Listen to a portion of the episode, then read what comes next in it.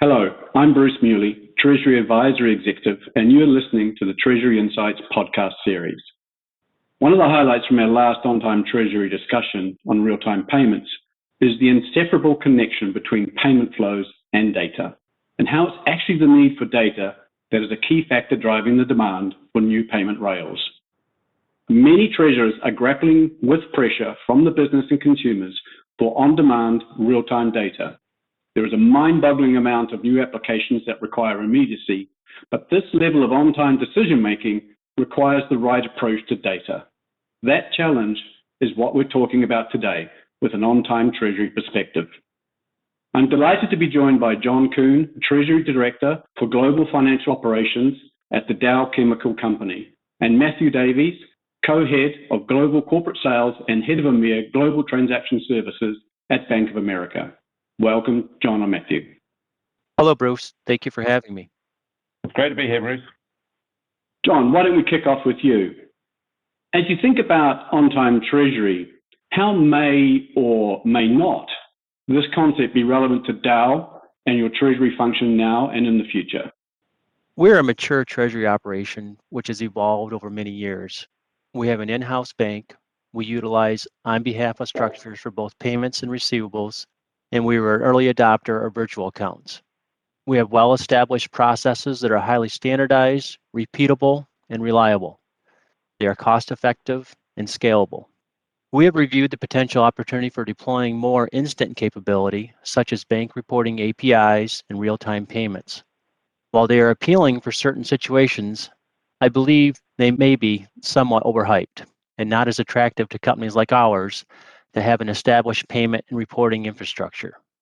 We do see potential opportunity for deploying more on demand or real time processing, but we do not see a transformational shift away from our existing processes and setup. So, in short, I saw a lot of parallels with how you are positioning on time treasury and our situation at Dow. Thanks, John. Your comments resonate with many of the discussions we're having with our clients. Essentially, hybrid is the reality, and the move to a more real time execution will be progressive and selective based on value and need. Maybe just following on the same theme, do you feel that the actual move to a more real time process is inevitable? As technology continues to advance, it's inevitable. However, many of the tried and true systems and processes will not be going away anytime soon. In most cases, they don't need to. Depending on the area of business in which you operate, real-time processes can be attractive. In M&A and real estate transactions where timing of deal closings is critical, real-time treasury is appealing. But for most day-to-day operations, historical batch processing is sufficient. If we take wires as an example, and now same-day ACH payments in the US, how often does a company need to pay a counterparty quicker than the same day? So, John, if I hear you correctly, Stay close to the needs of your business. Stay abreast with the tools and solutions available to you, but then carefully plan any introduction of any real-time execution in light of your existing processes. Just reiterating that hybrid is effectively the reality. Yes, I agree. Matthew, turning to you. One of the key concepts of on-time treasury is solving a need when it is needed. What do you see as being the drive for the need for immediate and on-demand data in Treasury? It's a good question, Bruce, and I think there's a number of different answers there. You mentioned at the start this increasing connection between payments and the underlying data, and I think we see that coming more and more to the fore as there is a richness of data available. Also, think about data rich consumer experiences, and actually, with that theme of a consumer experience, just think about how much more demanding we are in our personal lives around real time access to data. And that always does tend to influence and lead into the corporate experience as well.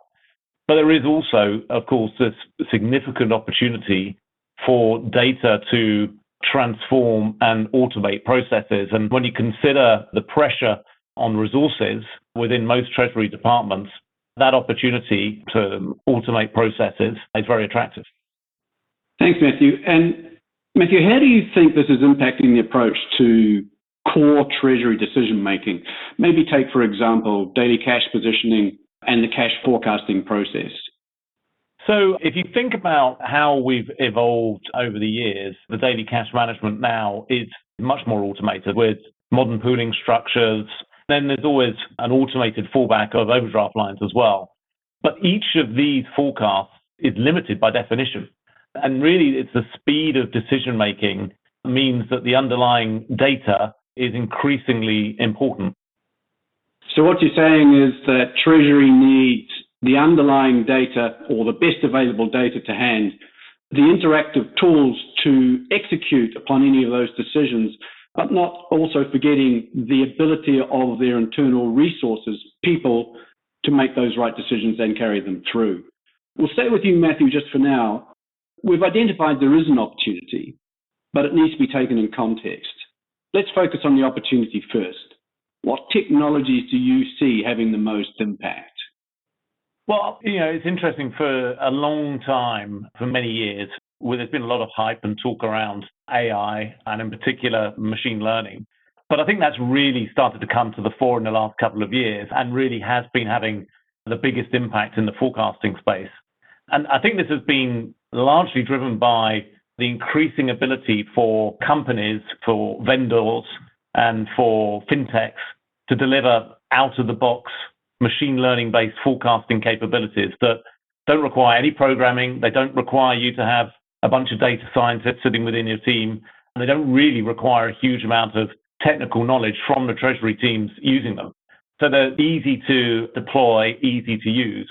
And I think also that coupled with the proliferation of APIs that we've seen in the last few years, that has made it increasingly easy for these providers to seamlessly connect all of the data that's needed to produce that forecast. That in itself is then further speeding up the ability to implement and use these next generation forecasting tools. Thanks, Matthew. I think one thing we can all agree on that cash forecasting has and remains the perennial problem for Treasury. And to echo your thoughts on some of the progress in this area, I think we've also seen significant advancement across the industry in terms of availability of quality data, the approach or the multiple ways or methods in which you can look at cash forecasting.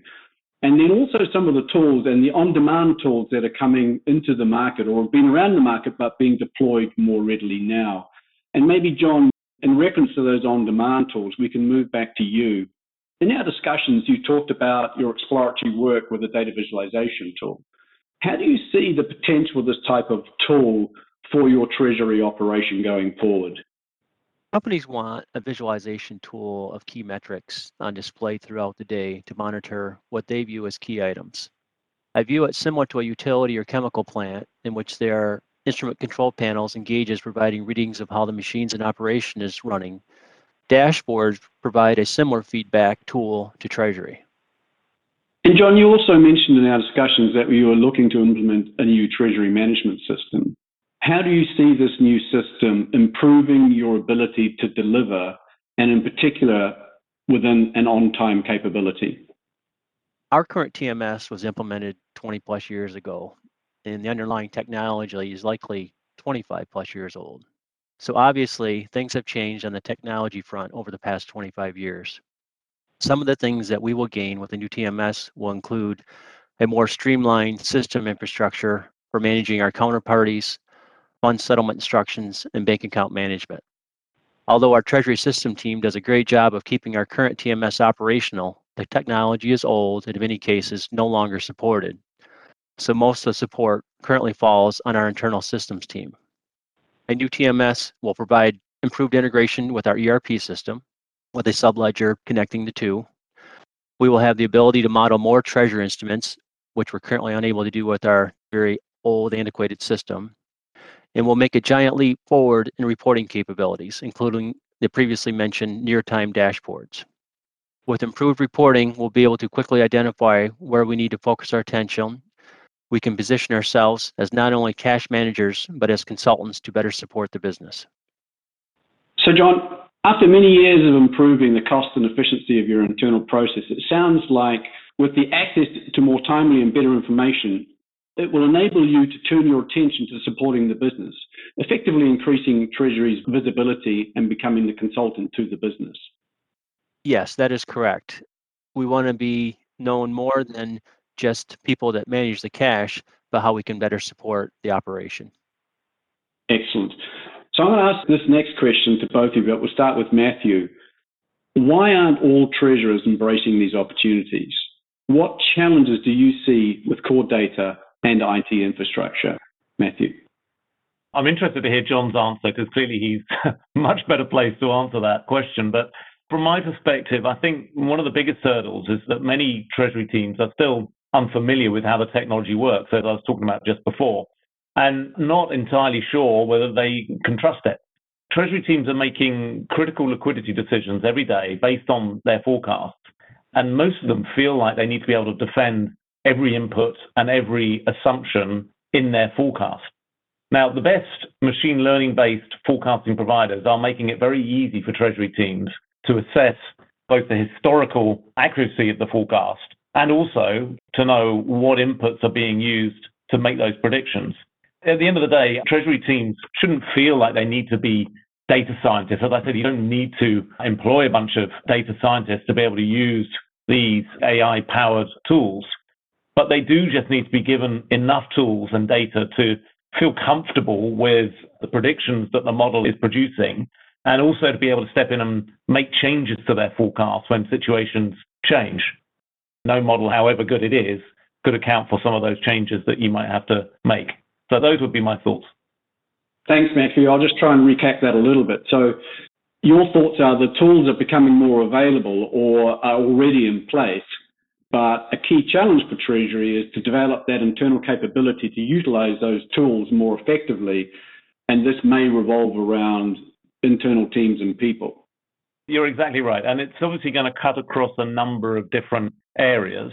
I think as these tools become more widespread, I think that comfort level will grow, and I think we will continue to see higher levels of adoption. Turning back to you, John, let's redirect this question back to yourself, you know, around the thoughts on the opportunities and the challenges for Treasury. Bruce, I don't feel that treasurers are not embracing these opportunities. But like most initiatives, there are two major challenges they need to overcome the balancing of resources of people and capital. Treasury is rarely at the front end of the line when funds are being handed out for capital expenditures, nor do we have a bullpen of IT personnel just waiting for us to assign them a project.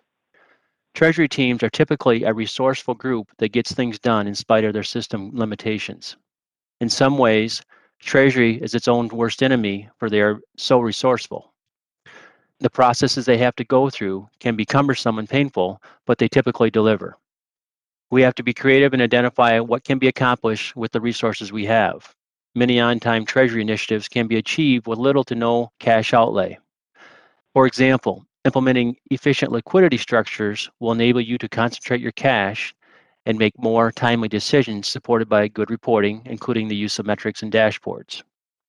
For the larger projects, like implementing a TMS, a considerable amount of time needs to be invested in how to position them and the value it will bring to the organization.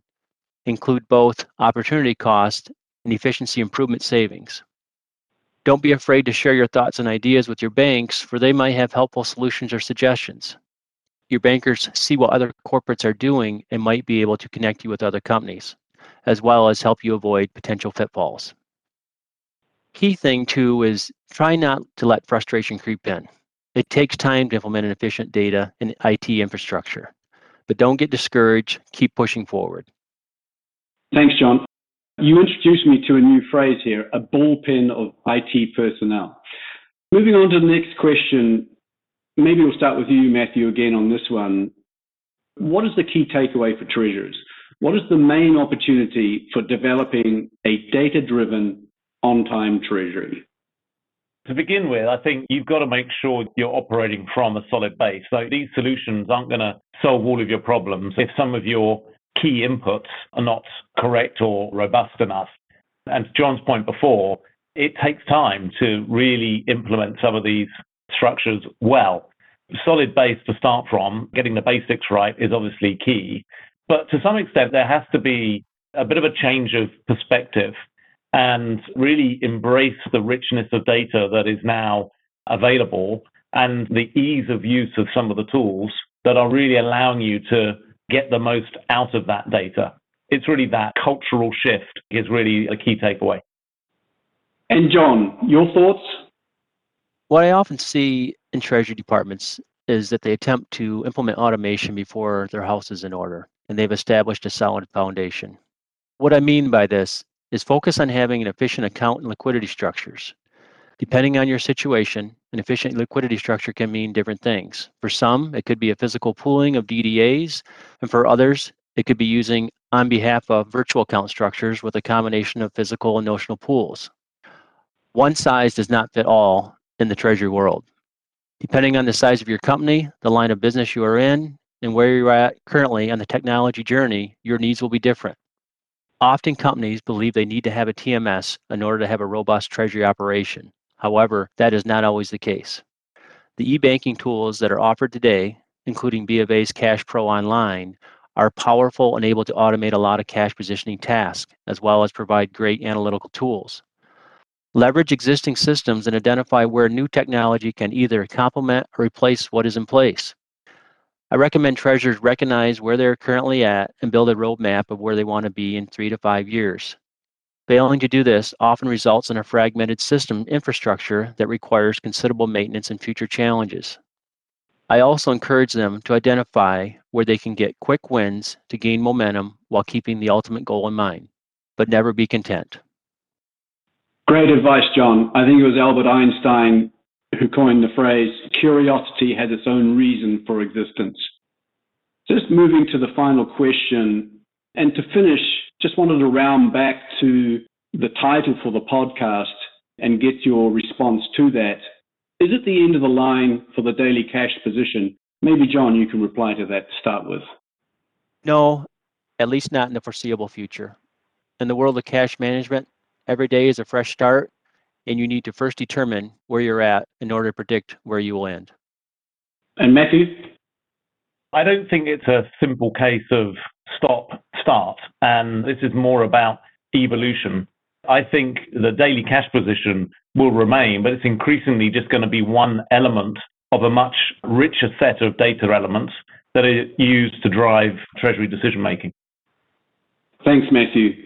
This topic of data has so many interesting elements to it, and we could be here for hours, but unfortunately, that's all the time we have for this podcast. We've touched on the topic of liquidity structures today and how they support automation and the limits of forecasting. That's the topic we will dive into on our next On Time Treasury podcast. But for now, I want to thank our experts, John Coon and Matthew Davies, for their insights today. Thank you, Bruce. Thanks, Bruce. I'm Bruce Meuli, and my co-hosts have been John Coon and Matthew Davies. Thank you for listening to the Treasury Insights podcast series. Bank of America and BofA Securities are the marketing names used by the Global Banking and Global Markets divisions of Bank of America Corporation. Lending, other commercial banking activities, and trading in certain financial instruments are performed globally by banking affiliates of Bank of America Corporation, including Bank of America NA, member FDIC. Trading in securities and financial instruments and strategic advisory and other investment banking activities are performed globally by investment banking affiliates of Bank of America Corporation, investment banking affiliates, including in the United States, B of A Securities Incorporated and Merrill Lynch Professional Clearing Corp, both of which are registered broker dealers and members of SIPC, and in other jurisdictions by locally registered entities.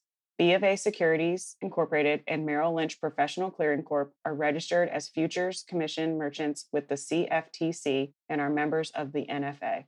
Investment products offered by investment banking affiliates are not FDIC insured, may lose value, and are not bank guaranteed.